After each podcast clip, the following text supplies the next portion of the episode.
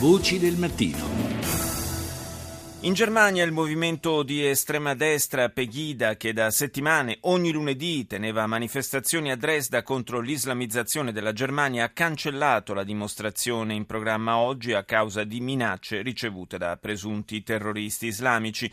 E dopo i fatti di Parigi e i timori espressi un po' ovunque in Europa dagli ebrei, il ministro dell'interno britannico Theresa May, incontrando i rappresentanti della comunità ebraica, ha ribadito l'impegno del suo governo contro l'antisemitismo. And I know that many Jewish people in this country are feeling vulnerable and fearful.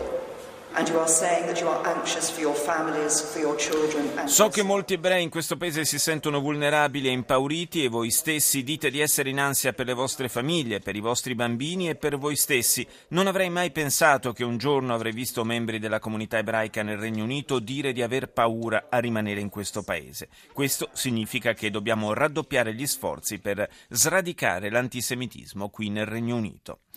Cresce la tensione al confine tra Israele e Siria dopo che un raid di elicotteri dello Stato ebraico avrebbe causato la morte di sei miliziani del movimento sciita libanese Hezbollah, fra cui un comandante militare.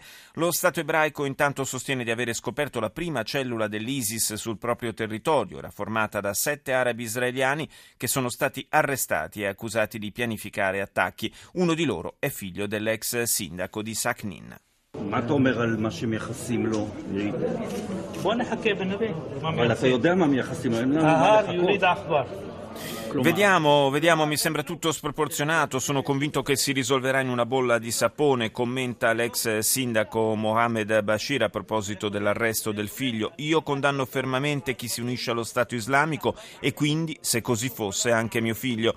Conclude poi, ho levato valori, ai valori della fratellanza e della cooperazione fra arabi e ebrei il mio eh, figlio. È un gesto poi per molti versi sorprendente, quello di cui stiamo per parlare, cioè quello della liberazione di oltre 200 yazidi, minoranza eh, irachena finita nel mirino dello Stato islamico. Ebbene, eh, il califfato ha deciso eh, di liberarne appunto circa 200 e la sorpresa più grossa è che tutto ciò non è frutto di alcuna trattativa.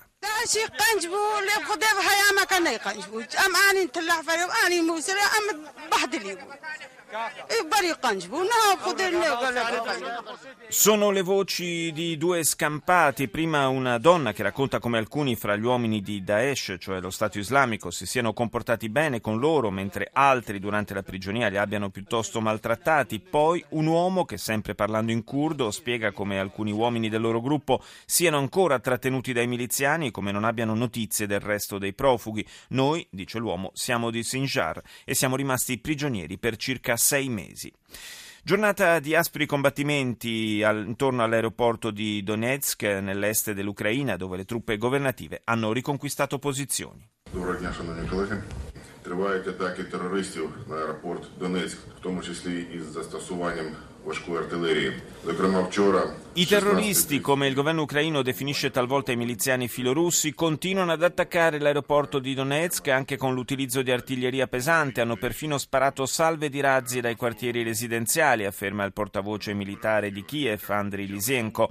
Per questo è stata presa la decisione di una massiccia operazione che ha avuto successo. Siamo riusciti a recuperare quasi il completo controllo dell'aeroporto che, sulla base degli accordi, appartiene al territorio affidato alle nostre truppe. I soldati ucraini normalmente restano sulle loro posizioni, aderiscono al cessate il fuoco, ha concluso Lisienko, e sparano solo in risposta agli attacchi. Sono allarmanti le stime relative all'impoverimento globale. Nel 2030, se non ci saranno svolte nelle politiche mondiali, le persone al di sotto della soglia della povertà assoluta saranno circa un miliardo. Do il buongiorno al direttore dei programmi in Italia di Oxfam, Alessandro Becchini. Buongiorno. buongiorno. Una stima questa davvero impressionante, apparsa nei giorni scorsi sulla stampa britannica e voi tra l'altro state per eh, presentare anche un, uh, dei vostri dati a questo riguardo.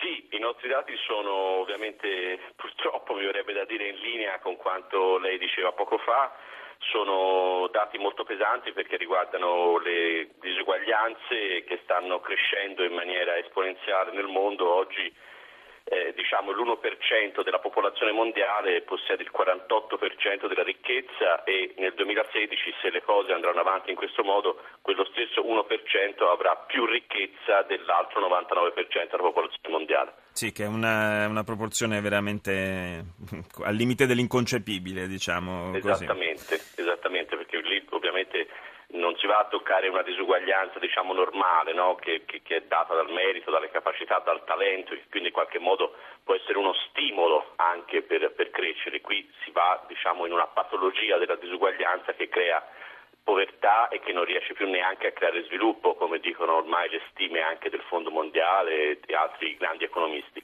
Quindi davvero c'è da fare molto in questi anni per riuscire a invertire questa tendenza. Oh, fra l'altro quando parliamo di povertà assoluta ricordiamolo che cosa si intende da un punto di vista proprio convenzionale, no? statistico.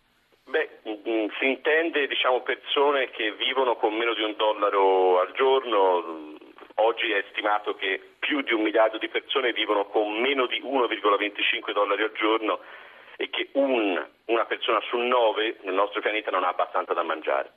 Quali sono le, i cambiamenti di politica che potrebbero in qualche modo aiutare a invertire la rotta?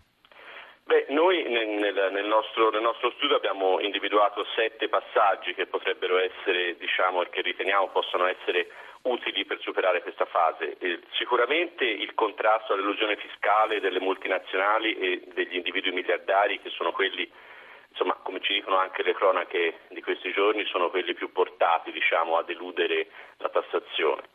Sicuramente gli investimenti in servizi pubblici, gratuiti e universali, come la salute e l'istruzione, una distribuzione più equa del peso fiscale, quindi in qualche modo una maggiore proporzionalità nella, eh, nell'applicazione diciamo, della tassazione, spostandolo dal lavoro e dai consumi verso i capitali e la ricchezza, l'introduzione di salari minimi e, e una graduale adozione di salari anche dignitosi ovviamente per tutti i lavoratori, una legislazione maggiormente ispirata alla parità di retribuzione e politiche economiche che in generale prevedano una giusta quota anche per le donne che continuano a essere le grandi escluse anche in questo quadro di ricchezza perché in quell'1% le donne sono davvero un'esigua minoranza e ovviamente una rete sociale diciamo, per i più poveri che possa proteggerli in, in, queste, in, queste, eh, in, questi contesti difficili.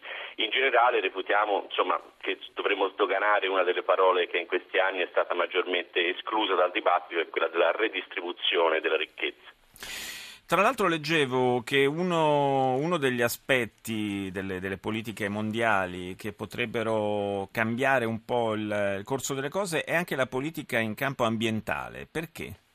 Beh, perché in questi anni eh, dire, eh, i cambiamenti climatici stanno eh, dire, imponendo dei pesantissimi dazi alla ricchezza e anche alla produzione dei piccoli produttori che ovviamente eh, si ripercuote in, in, in linea assoluta ad una crescita che diventa molto deficitaria. Quindi un, una maggiore tutela dell'ambiente non è soltanto un bene in sé e un bene per la nostra salute, ma anche per lo sviluppo e ovviamente anche per i poveri del mondo. Senta Becchini, il um, piano del millennio cosiddetto che va a questo punto rivisto, rinegoziato, ricostruito proprio quest'anno, se dovessimo tracciare un bilancio, abbiamo pochi secondi. Eh? Beh, eh, il bilancio ovviamente è che dire, dovremmo riuscire a reimpostarlo partendo proprio da questa, da questa questione della disuguaglianza che sarà il grande tema dei prossimi anni, per non dire del prossimo decennio. Allora io ringrazio Alessandro Becchini, direttore dei programmi in Italia di Oxfam. Grazie, Grazie di essere stato nostro ospite.